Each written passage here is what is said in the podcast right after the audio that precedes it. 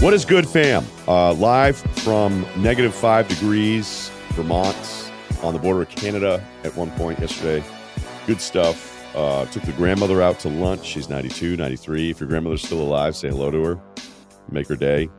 The bartender brought over a goblet of red wine. I'm talking like, who's the terrible king? The phrase? The Yeah, guy sucked, right? guys suck. Yeah. Yeah, terrible. The the glass of wine that um the bartender brought over my grandmother was was the size of Rhode Island. And so I was like, "Oh, okay. This will be fun." And uh, you know, shout out to anybody who's 92 who's going to throw back a, a red in the middle of the day and it's minus 5. So, you know, what are you what are you going to do? We got Todd McShay, we're going to talk about Joe Burrow's ascension um, my Outback Bowl game, where 2015, I was like, if this game doesn't happen this way, then I know nothing about football, um, which is always a cool thing when somebody tells you you know nothing. I'm like, if you hate me, do I know nothing though? Nothing seems harsh. Uh, but I have two things that I want to hit on before we talk to McShay. And before we do that, we're going to let you know about State Farm because they are the presenting sponsor. Today's episode of the Ryen Russillo Show is brought to you by State Farm. If you're fumbling with insurance, State Farm agents are here to help because with over 19,000 agents, they're local to you and available to help whether you connect in person, by phone, or through the State Farm mobile app. Agents are here to help. So go with the one that has coverage and agents that you can count on. State Farm, talk to an agent today. And let's talk about DrinkWorks. Who's up for a Harvey Wallbanger? I'm not sure that they make those happen, but um, you ever had a Harvey Wallbanger, Kyle? No, it's a great name though. I'm about to Google that shit right now, unless you want to tell me. Yeah. Um, I'm going to go ahead and say that you're not going to order one, but it's it's a terrific name. But it it kind of makes you feel like an extra in American Psycho uh, if you order one of those. Brought to you by DrinkWorks, our podcast, the home bar from DrinkWorks by Keurig. Much like a premium espresso machine, but it makes cocktails instead. DrinkWorks home bar pods are made with premium spirits, real ingredients, and natural flavors. There are over two dozen different drinks to choose from, so there's literally something for everyone. And you know, there you go, Harvey Wallbanger. I don't think they. I'm going to go ahead and tell DrinkWorks if you have the Harvey Wallbanger pod, you're wasting your money. So, um, but I hope I hope you guys send us a picture at Ryan Abersillo. Let us know how it's going. Just a couple premium cocktails at the casa. The drink maker creates bar quality cocktails freshly made at the push of a button. The only way to get this amazing drink maker at a discount and plus free shipping is by going to drinkworks.com. Use my code Ryen, R Y E N, at checkout. Over $100 off standard website pricing and get free shipping. Don't wait. This amazing offer won't last and it's only for my listeners. That's drinkworks.com and use my code Ryen, R Y E N, at checkout. And remember, please enjoy responsibly. Drinkworks Home Bar is currently available in California, New York, Florida. Guess where else it's available, Kyle? Missouri? It is available in Missouri. Oh shit! That's right. Pennsylvania, Illinois, and more states available with their pre-sale today. Okay, a couple things to uh to get cooking. Milwaukee Bucks fans are the worst. Sorry. Um, when I was talking about doing my top five worst fan bases in the NBA, Utah's had moments, and you know that's true.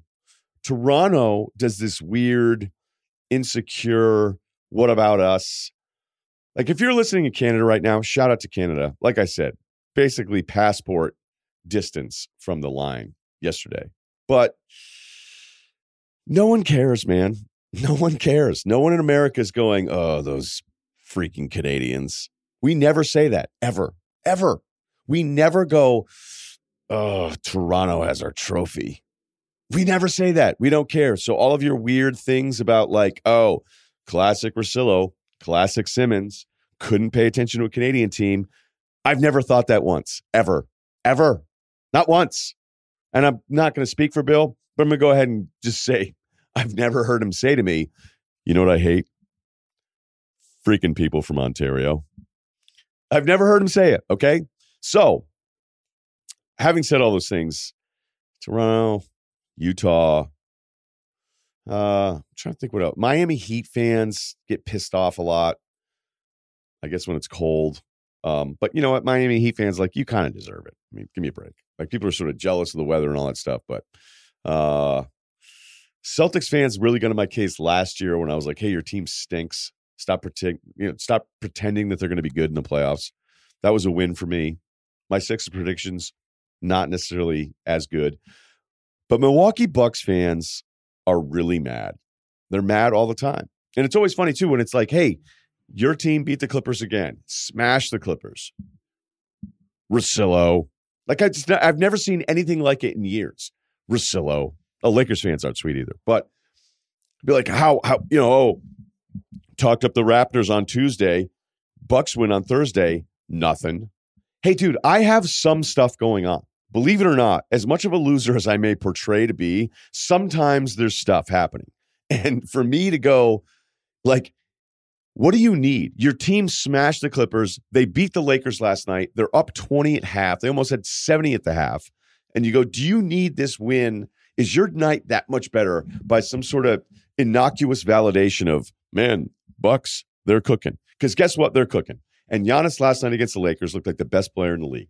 All right. That was kind of the thing that jumped out where you go, this dude is the best player in the league. Starting five, Giannis, Brook, Wesley Matthews, who was hyped for the entire game, apparently, DiVincenzo, and Middleton, who, because he's the two, I think leads to some of the national doubt. And I would say even local doubt when you're looking in the mirror and you're being nice to my friend Jim and you say, you know what? I'm not sure either. And that's the problem with the Bucks. They're a little Denverish that way. Lakers, AD, LeBron, JaVale, KCP, who had a lot of points last night, but I swear to God, he's just, I don't know. I just don't see it with him. And then Danny Green. Um, they had AD against Giannis, and they were going to really space. I mean, that's what Milwaukee does. They space you out, and then they let Giannis drive. Um, you know, it's the anti-Denver thing where Denver does not space you out, and I still to this day can't figure out. Like when I watched Dallas and Kristaps Porzingis against the Lakers, they made Davis guard more of the floor. Denver did the opposite thing uh, last night immediately, and you could see AD sagging off of Giannis. You're like, okay, this is how they're going to play them. And LeBron was on Wesley Matthews. By the way, uh, Giannis 32% from three on five attempts per game, career high. 32 is not great, but if you look at the monthlies, granted it's only four games in October, 14%, 31%, and he's now at 42, 41% in the month of December. The shot looks smooth. He's very comfortable, and there's something to be said for anybody that's played at any level, just taking the shot makes you more comfortable going ahead and just doing that. So, you know, I go to the third quarter, I'm sitting here like taking notes at this Christmas party, and I'm like, okay, all right, keep sending this to myself. Um, LeBron had moments where if you wanted to edit edit the whole thing like one way, you could be like, oh, he fell down, whatever. Um, no, LeBron was actually awesome. LeBron had this thing going where they had really specific things where he had a drive. It was a it was a fourth quarter drive. He drove baseline left to right. So if you're watching on TV, Lakers are shooting on the right side. He comes at the top of the baseline down. Everybody jumps on him, and you're. It's one of those things where you're watching a game and you go, "Oh my gosh! Like, why is everybody contesting him right now? What's going on?" You're like, "Oh, they're bringing the corners in." And like, it's why all these other people like love Budenholzer. And you go, look at that. They're bringing all the corners in. They're off of Rondo. He gets it to Rondo in the corner. Rondo's wide open for a three. Rondo doesn't take it. Shot clock violation. Next, I think it was two possessions later, LeBron drives the other way. And it's like three people at his face. And he's so good that LeBron's like, all right, corner, wide open Rondo, and doesn't take the shot and they sag off of him. And it's just those simple, stupid things. Like I know it sounds simple to go, hey, you know what? When Rondo's in the corner, help off of him all the time. That's the rule. Like, what are our rules tonight? Hey, Rondo's over there. But honestly, some of the teams don't do it. Like some teams are like, oh, contest everything. Oh, go ahead and go do this. And honestly, Celtics fans that were trying to argue like Rondo was a top five point guard because I don't know, whatever. You're from Medford. Um, you know, Rondo actually can sort of sneaky shoot. No. Uh, he had moments where he hit some shots. He had some elbow numbers that were okay. But like little things like that where the Bucks seem to be tuned in to the opponent as much, Nick Nurse is that way. There's just certain guys, certain teams, certain nights where you're like, they are more tuned in, specific game plan to their opponent than other coaches are. And it would sound really simple to do it all the time. And it's always one of those things too. Like I was thinking about it last night, hanging out with hockey buddies, NBD, but like, why are NHL guys praised for cranking up the intensity in the playoffs? But NBA guys, it's like, oh, they don't even try in the regular season. They don't even care until it's the playoffs.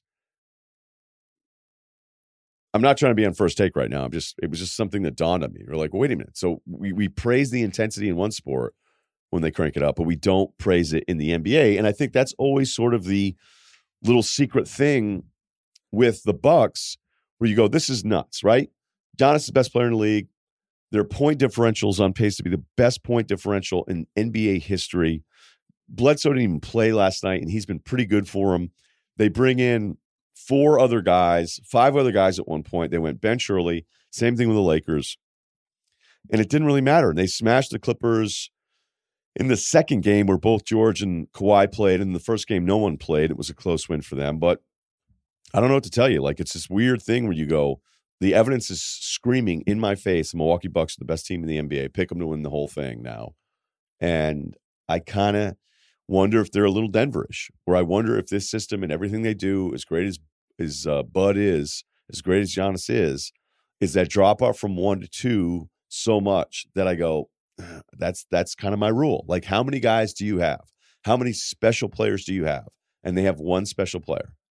And Middleton can completely disappear at times. And then there's other times you're like, somebody get a hand in his face. And that's what Bucks fans have to deal with. And I think you guys all kind of know it as well. I have some on James Wiseman that I want to talk about here. Um, the Memphis center who bounced yesterday, which was kind of an odd story. It feels like it's really predictable, but it actually wasn't that predictable because of some of the stuff that he was suspended. He was going to come back. Hey, how about I do this? How about I read the ad first and then I tell you the rest of the story? DraftKings, our guys. If you missed out on the playoffs, the good news is you don't have to feel left out. Get fantasy fix with DraftKings, the leader in one day fantasy. And if you've never played before, there's even more good news. New users get a free shot at over $1 million in prizes with your first deposit. Draft your lineup and feel the sweat like never before. Every run, every throw, every catch, they just mean more with a DraftKings lineup on the line. It's simple. Just draft your lineup, stay under the salary cap, and see how your team stacks up against the competition. Nothing adds to the sweat of watching the game, quite like having a shot at over $1 million in prizes. And be sure to check out the newest game mode. That's Flash Draft Now. You can draft a new team for a single quarter of a live football game. Download the DraftKings app now. Use the code Russillo, R U S S I L L O. New users enter the code Russillo. Sign up. That's right at sign up. Just put that code in, and you get a free shot at over $1 million in prizes with your first deposit. That's code Russillo. Get a free shot at over $1 million in prizes with your first deposit only at DraftKings. Minimum $5 deposit required. Eligibility restrictions apply. See DraftKings.com for details. So James Wiseman was um, somebody that, you know, if you're a draft guy, if you're a Memphis fan, you're super into it. If you're watching the high school showcase stuff, you're like, okay, this guy's special. And he's in the mix, um, potentially being a number one pick. I kind of can't wait to see what happens with Golden State. Um, because if they ended up with a number one pick, like what would they do? Would they trade it to keep guys, you know, on the same age line as somebody else? Or maybe their in-house evaluation is, oh, we think wise. I think LaMelo would be out of the mix. Um, I have a hard time believing like, hey, can we have a guy who's going to pull up from 35 feet who's younger than Trae Young to go with Stephen Klay? Uh, you know what? I don't think we're going to do that. So anyway, you understand the point here. So he bounces from Memphis and uh, the NCAA anarchists who are on TV who are, I think, more worried about their agenda than they are about any kids. And I could just, I could rifle off 10 different people. I'm like, you, doom, doom, doom, doom, doom. Okay, here's, here, here's my position. I am not an NCAA anarchist. I do think players should be able to make money, make money on their likeness. And I think there'd be an awesome thing if the world decided to start teaching all of us hey, do you want to learn what money's really about at like 18? Or do you want to fuck it up a ton of times and then sort of like at 35, you go, oh, this is what I'm supposed to do? That would be awesome. Just that's just a heads up to the world where you go, I would I would have loved to have known some of the things like, oh, this is a really terrible decision to make. Okay. You know, like I'm psyched about the new deal. Shout out to FDR, but I there was some other life stuff that would have been sweet for that $100,000 bill I got handed with the diploma. So I do think that there's a way to do some sort of 401k. I remember 10 years ago with Van Pelt, and everybody shot it down because new ideas get shot down. I was like, just let the agents pay everybody. The agents could sit there and we could do some stu- stupid bonus thing because nothing's funnier than people caring about the education of people they'll never meet in their entire lives, you know? And we do this weird thing. And the NCAA has a weird thing where it's like, you guys know you're screwing it up, right? The one and done was a quick fix that wasn't even a fix, much like the college football playoff. The college football playoff happened because schools, the conference commissioners, they get sick of guys like me ripping them all the time. And they're like, all right, let's do a playoff. It's like, hey, should we do something where everybody benefits? No, let's make it stupid and let's do something where somebody's always mad every year. And maybe even two people are really mad. Done. Great idea. They're just not good at this. Okay. So I even though I'm I'm this person that thinks the NCAA could do more. And the way they did that whole thing of like you can make money off your likeness, the California bill, and then you dig through the fine print and you're like, what? I was going through Barry Switzer's res- resignation, and Barry Switzer was saying stuff in like, was it 89? Where he goes, you know, these kids are broke, they're hungry, they can't afford anything. A family member can't get a plane ticket. And in 89, the climate was such that it was like, oh, what's Switzer? What's he talking about? And you read it now, you know what? 30 years later, and you're like, that guy's making a ton of sense. And in the time, it was like, why is why is Barry Switzer talking about paying these athletes? All right, so now that I've said all that, with Wiseman leaving Memphis as he was due to come back after the suspension, and there's part of me that's too is like, hey, what are the rules? Oh, you're a booster. Well, don't give him eleven thousand dollars to move. Some people are like, oh, this is ridiculous. You just gave him a loan. Like when people were talking about Chase Young, I'm like, do you really feel comfortable talking about that situation? Like you know everything that's going on? Because I don't. Because if he really did get a loan from a family member to bring his girlfriend to the Rose Bowl, yeah, that sucks. But I wouldn't feel comfortable being like, that's exactly what it was. Because I know that every person that was on TV, except for maybe Herbstreit, had no clue what the hell they were talking about. So when I saw the Wiseman decision, a lot of people jumped in and like, oh, this is the end of the NCAA. Okay, let's look at it this way. Things are changing. Okay. When guys go to New Zealand to play hoops, things are different. When Wiseman plays three games and says, I'm good, things are different. I'd actually always thought that there was going to be a situation where we'd see players go, you know what, I'm good. I don't want to play anymore. I've already made a name for myself. It's December. I'm out. There was a kid who played at like Portland State five or six years ago. I remember Chad Ford's like, he's in the lottery. And I'm like, I wonder if that guy would just bounce. Like, hey, Chad Ford has me in the lottery. Thanks for the 12 non conference games, but I'm just going to hang out and uh, do wind sprints. So things are changing, but are they changing to the point where it's the death of the NCAA? Because I think a lot of people are rooting for the death of the NCAA. Is there a system where it may suck for five and let's say 30 guys, and more than 30 guys get money? Okay. That's the other thing, too. When I watch somebody scream about college athletics and they'll be specific about one kid and they'll say how exploited he is. And I know for a fact that kid got a bag of cash. I look at that person on TV and go, You don't know what you're talking about you should stop talking. And I think I'll do that next time I'm on TV. If I know for sure for certain. Like when I hear about second rounders that are getting six figures, I go, well, maybe the system doesn't suck as much as somebody on Get Up would tell you. All right. So when I think about Wiseman leaving, I go, is this system so bad as people predict the death of the NCAA? He goes, It's so bad because five to 30 guys get screwed when 5,000 have a really good deal. Like, is that what we're talking about? Because I was at the Vermont UNC Greensboro game this week. And I'm looking around, and the only kid that has a chance of being in the pros is Anthony Lamb, Vermont kid. It'd be unprecedented for the Catamounts to have a Vermont kid get drafted. And there's one team I talked to that had him in the top 60. So I'm like, wow, this is unbelievable. So I go and I watch him, and he's a really unique, special player. He's like a small, sort of big, 3 4 hybrid guy.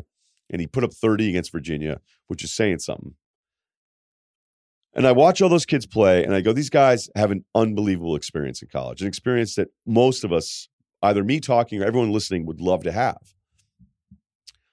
I'm like, is is it because James Wiseman got a loan that he should have followed the rules a little bit closer?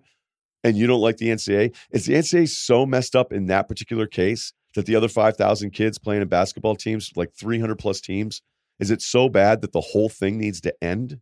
Because that doesn't make any sense to me. And it kind of gets back to like the Wiseman thing where you think you know, Zion, I've heard people argue, oh, well, Zion had a million followers on Instagram. He didn't need Duke. If you think that Duke didn't help Zion, you're an idiot. Okay. Duke helped Zion. Now, Zion was still going to be the number one pick, except for the fact, you know, look, RJ was kind of ranked ahead of him coming out of high school. But Zion was a guy we all fell in love with. I mean, Zion's the only person ever. Duke guys are weird. Okay. And there's a thing around the NBA, be like, what's that guy's deal? And you'd be like, Duke. I'm like, oh, that's right. Duke. That's right. Um, Zion's the only guy that made just casual non Duke fans go, you know what? I kind of want to see Duke win because we fell in love with him. We fell in love with his personality, his game, his approach, his whole thing. Duke helped him. Now, again, I'm not the guy that wants it all torn down because I'm at this Vermont UNC Greensboro game going, this is fun. A few thousand people in here, these kids busting their ass, playing as hard as they can. John Becker, the UVM coach, is an incredible coach. And I'm like, this is fun. This is what it's, you know, like this is why I fell in love with it. And even though I know you probably don't watch as much college basketball as you used to, and you could sit there and say, oh, it should start January 1st, that's stupid. I mean, unless college basketball is like some TV show where you miss the first season and you go, well, I can't watch it now. I can't watch Boston Common now. I don't even know what the lead up is, right? But, you know, college basketball has its moment, it has its tournament, and that tournament does mean something. So to predict the death of the NCAA, I go, well, I'm not saying, I'm not telling you college basketball is as good as it was because it isn't. And things are changing. But are they changing to the point where you think like this is over? Because that seems drastic.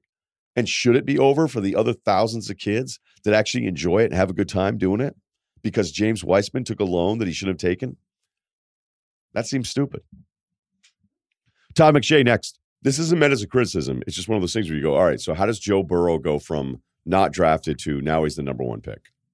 You know, Ryen, I really fought it all year long because I you look at the history of it, and there's there's really nothing like what we've seen with Joe Burrow because with Carson Wentz, he he had a second round grade when I evaluated him over the summer, coming from a small school, and everyone thought he came out of nowhere, and it wasn't the case.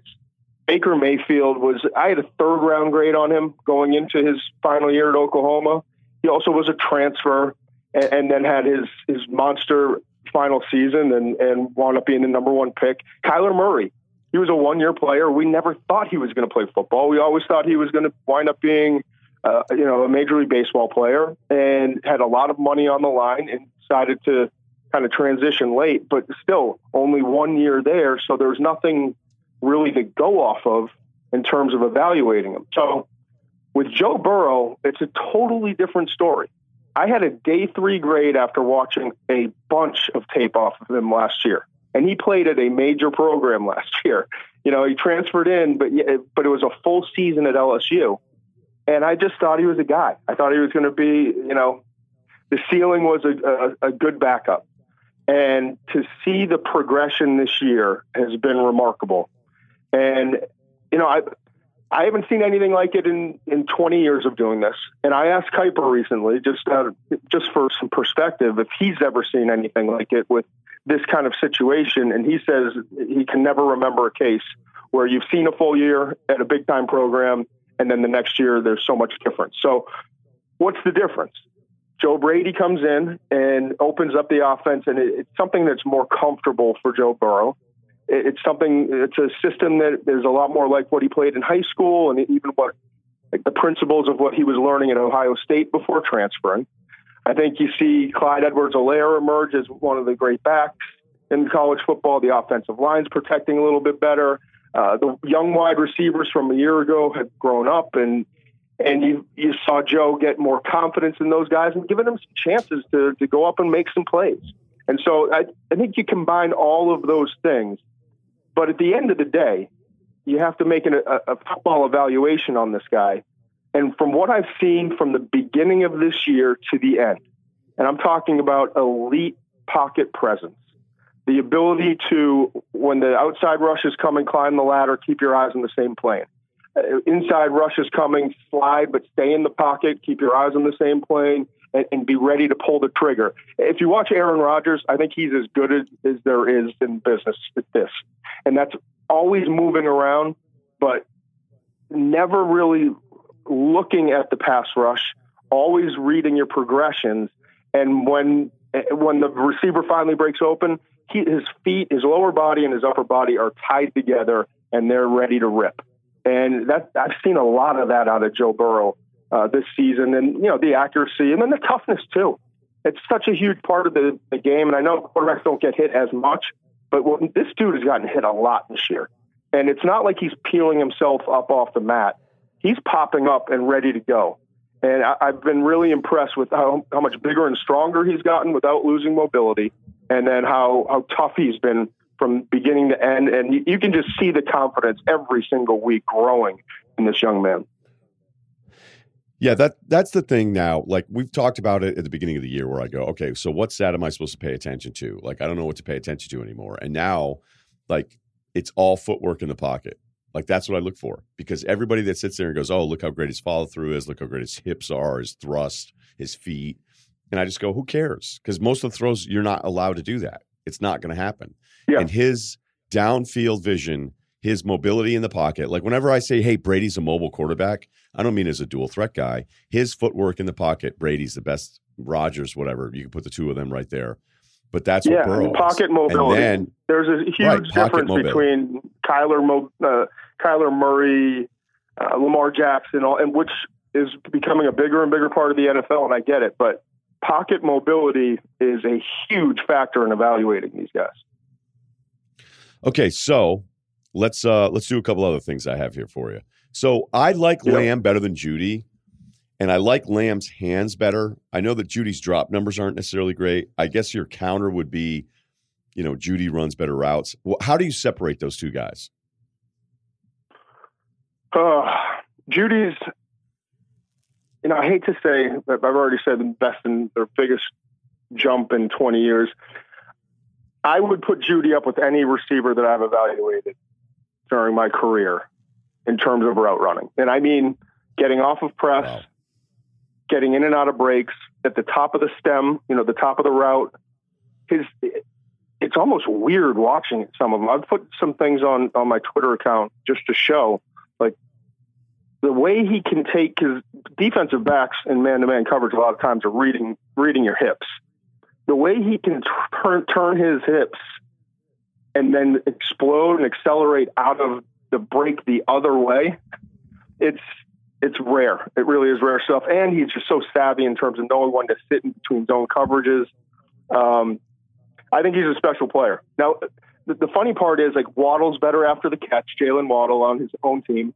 Ruggs, Henry Ruggs is going to run a, you know, in the four twos. He's faster. There are bigger guys, faster guys, better after the catch.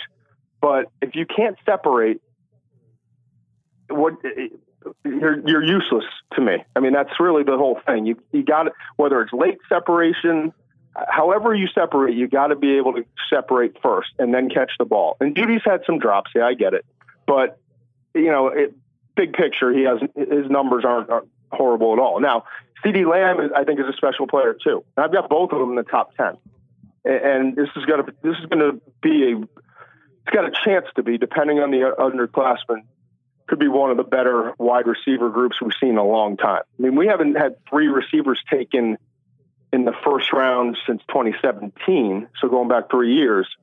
Alabama could have three off of their team alone, and then you throw in CeeDee and uh, Tee Higgins and Laviska Shenault from Colorado and and some other guys too. So it's a loaded group, but CeeDee specifically, he has great hands.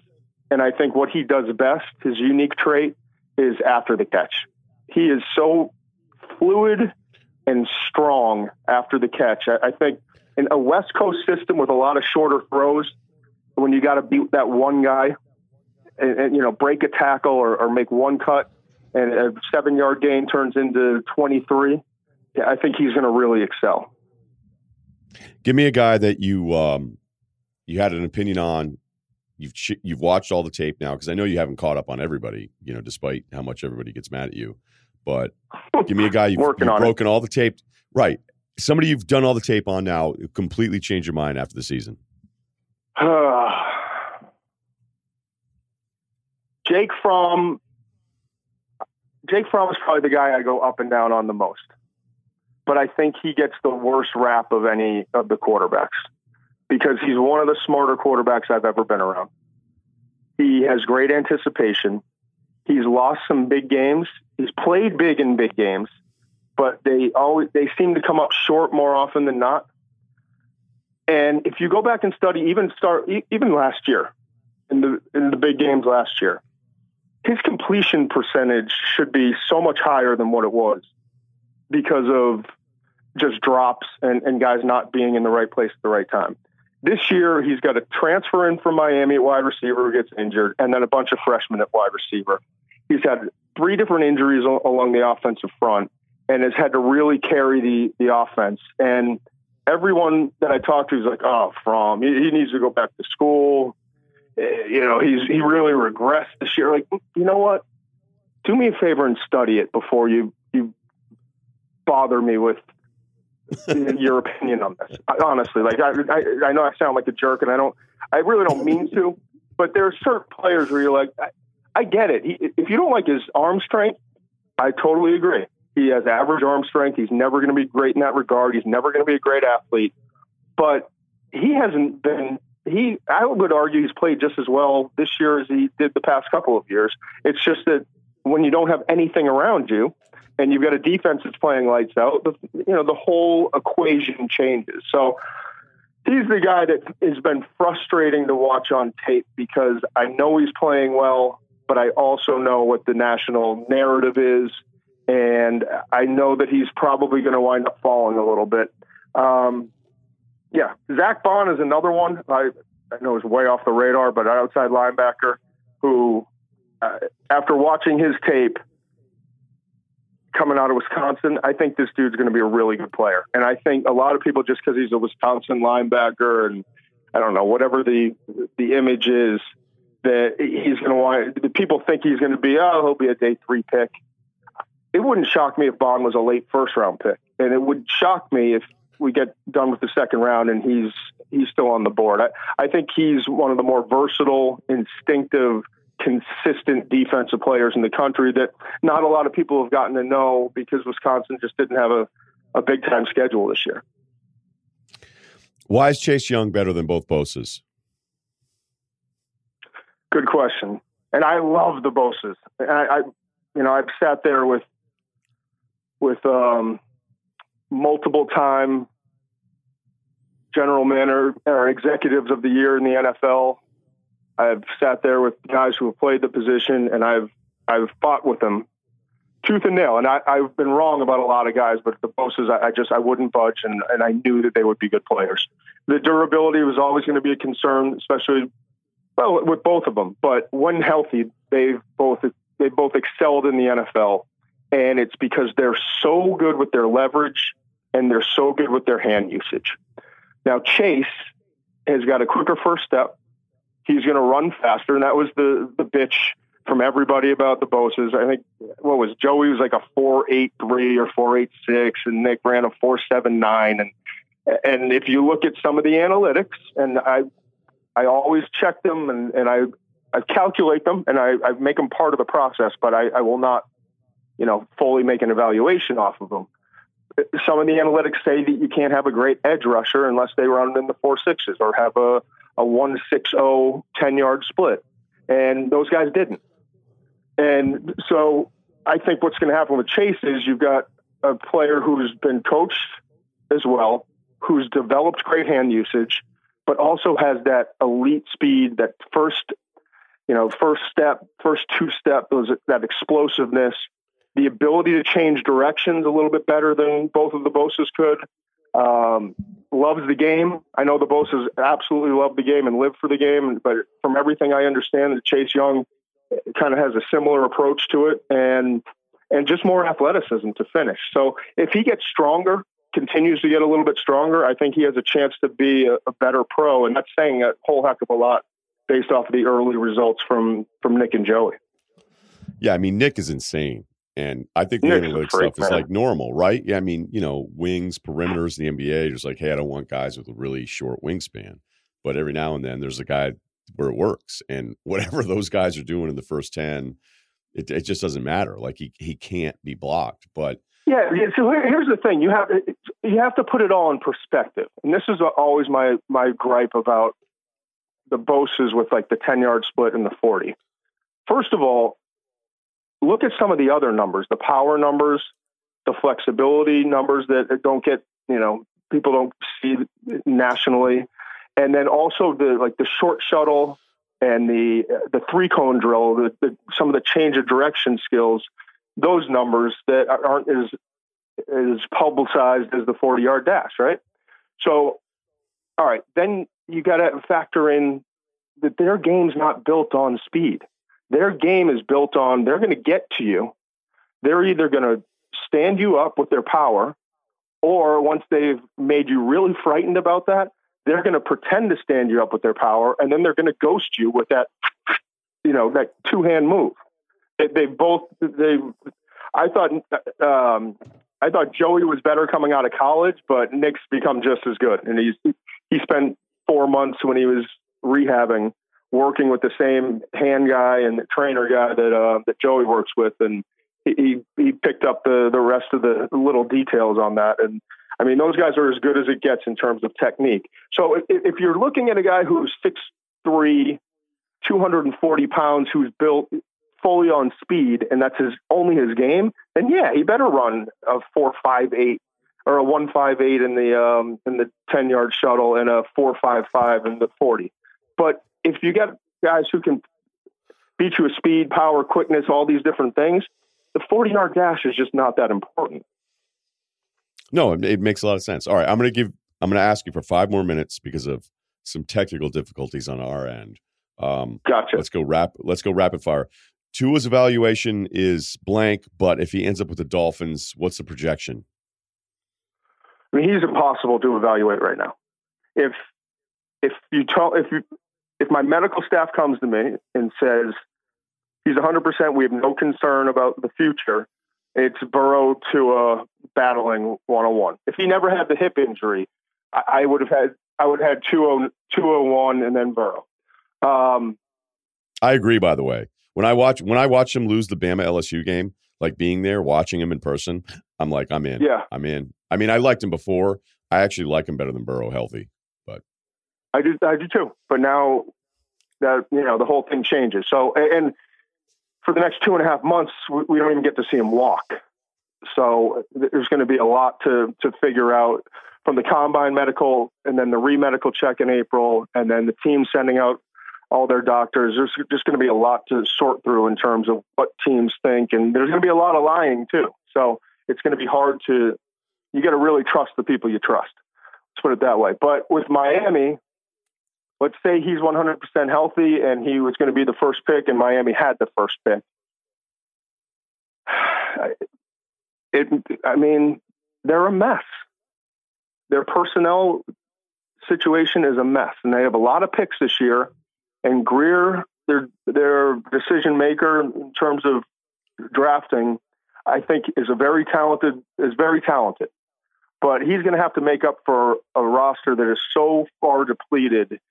It ta- it's going to take at least three years. So Tua, Tua, if in that situation, is going to have to battle not only an offensive line that's not equipped to protect him right now, but then going from having the best wide receiver corps, arguably in the history of college football, to a wide receiver corps that is in the bottom half of the, the league at best um, in, in, the NFL. And it's going to be a big struggle. And it, it, it's hard to watch great players get stuck in terrible situations. And Josh Rosen is a perfect example. You know, if he if he gets put in a different situation, he could be thriving right now. But you know, Arizona had a, a change in the way they wanted to go. They were horrible his rookie year. They obviously wanted Kyler with with uh, Kingsbury coming in. He gets traded to Miami. Miami is tanking for Tua, quote unquote, and and now where's he left to be? So it, so much of it matters who's developing you and what your supporting cast is, and I, I think we focus way too little on that. Okay, two more. Um, give me the guy you know you've you've done all the tape you know you're going to be wrong about this guy. Justin Herbert. I can't. I, I can't. I can't be right either way. That's the problem. Because I, I see all the physical tools. I think he can be developed. I've met with him, talked to him. He's an introverted dude, but he's very yep. intelligent. and his players, his teammates love him, and he's a competitor. So there's this strange, you know, back and forth kind of tug of war, like who he is and, and what he can be. Plus, he's in an offense now where Mario Cristobal, and, and it's worked for them, but Mario Cristobal wants to run the football. They're not opening things up. Herbert's kind of in the reverse effect of what Joe Burrow entered into. You know, going from run the football, let's be conservative, to open it up and, and let's let's rip. And Herbert's kind of flip flopped in that regard. And I've dropped Herbert to 17 because I do have concerns. I don't think he's ever carried that team as much as he should. And, and I, I worry about being introverted and if things aren't going well. So, but everyone thinks I love him. Then I drop him to 17. He's the third best quarterback, and everyone thinks I hate him. So I, I just, I feel like I can never win. Every time I talk to anyone in Bristol, they're like, "You love Herbert." I'm like, "Well, you, oh, no, you hate that's Herbert." not true. I don't know. so I'm, I won't win on that one. Honestly, that's the right answer. I mean, I've watched two years of those games. Okay. I mean, you know, I know my LSU thing, but everybody knows I like the Ducks. I like watching them. And this year I was like, you know what? I was like, I think I'm over it. Like I I ser- I kept being like, stop watching him as if he's awesome. Watch him like you would watch anybody else. And every now and then he'll rip it. He'll have a run, and you're like, oh, this guy's so good. But they were a defensive team this year. I mean, the Utah thing didn't really surprise me all that much because they held up against Auburn's D line. And I was like, why is Utah No, they're physical. That's, they've They're- totally, they're- they're, the opposite of what Chip built. They they are a defensive team that's physical as hell with an awesome offensive line. So I don't know. Yeah. I don't know what to do with them either. All right, last one. This is my Outback Bowl question. I remember doing Mike and Mike in 2015 slash 16 bowl season because I was like, I'm going to do all the extra shifts and I'm going to work on the holidays because then management's going to love me and reward me later on. Not. Um, I said on the You're doing all air, right. I go, right, right. I go, if Tennessee loses to Northwestern in the Outback Bowl, I know nothing about college football. I was like, I just said it. And I'm I'm rarely because the older you get, you just go, I don't know what the hell is gonna happen. That game, I'm like, there's no way after watching both of these teams every Saturday, there's no way. And I was so happy because people were like making fun of me, being like, you really put yourself out there. Tennessee beats Northwestern 45 to 6 and Northwestern was actually ranked higher. Give me your bowl where you're like, I'm Todd. I know nothing about football if I get this wrong. I'll give you two. I'm going to go Peach, Bonus. LSU over Oklahoma. Wow. I love Lincoln Riley. I think he's probably, I, I think he's the best offensive mind in college football. I don't even think he can overcome this. He's got some extra time to do it, but I think LSU is just so much better defensively in this matchup. And then I don't even know the name of the bowl, but I'm going to give you Utah State over Kent State. Jordan Love is going to finish his career strong after 16 interceptions this year, quarterback position for Utah State. If you want some early action, I would I would pound Utah State. Wow. I love it. All right, man. Mm-hmm. Merry Christmas. Thank you so much. Help me out big time. I'll talk to you soon. Merry Christmas, brother. I'll talk to you soon. Okay, so here's the plan for next week. Uh, Chris Long and I on Monday, and then I have um, just a, a date with basketball on Christmas Day. So I may tape Kyle if this works for you. Are you going to edit this on Thursday, the day after Christmas? Does that suck for you? Uh, fuck it, man. I'll be around. I'll put it up. I love the I love the way you swear. All right, so what I'm going to do is I'm just going to sit at home and take notes. I was taking notes last night at a Christmas party, like little notes, and guys are like, "Are you ignoring me?" I I'm heard like, you "No." say that. It sounds kind of crazy. No, people were kind of like, "What's wrong?" I used a pencil last night. I haven't used a pencil in years. Uh, like Shout a- out to a- the pencils. wood pencil. Yeah, wood. Yes, Wow. that's what they're made of. That's what they're made of, man. Wow. Although, you know what? Mechanical I tell you, when you, yeah, when you were in grade school and some guy had like, you were like, "Oh my god, look how much lead that guy has." My this is mom would incredible. She said I would be too distracted. Same deal. Too Same deal. Too distracted. You get the lead backdrop. All right. So here's the plan. Um, Chris Long and I, and then five basketball games. I'm probably going to skip the Houston game because I hate watching the Rockets. Uh, I'm going to play basketball while the Rockets are playing. and then no, I'm serious because I'm just Manhattan Beach is crazy on Christmas Day. You would think it was like Black Friday. People are out, places are open. It's actually disrespectful to Christmas and Jesus. But uh yeah, that's what I'm gonna do. And then we'll drop that Thursday morning. So that'll be that'll be kind of a basketball recap. I I'm just gonna tell you right now, it's gonna be me rambling for like an hour. So if you hate that, skip that one. Everybody have a great holiday. Merry Christmas.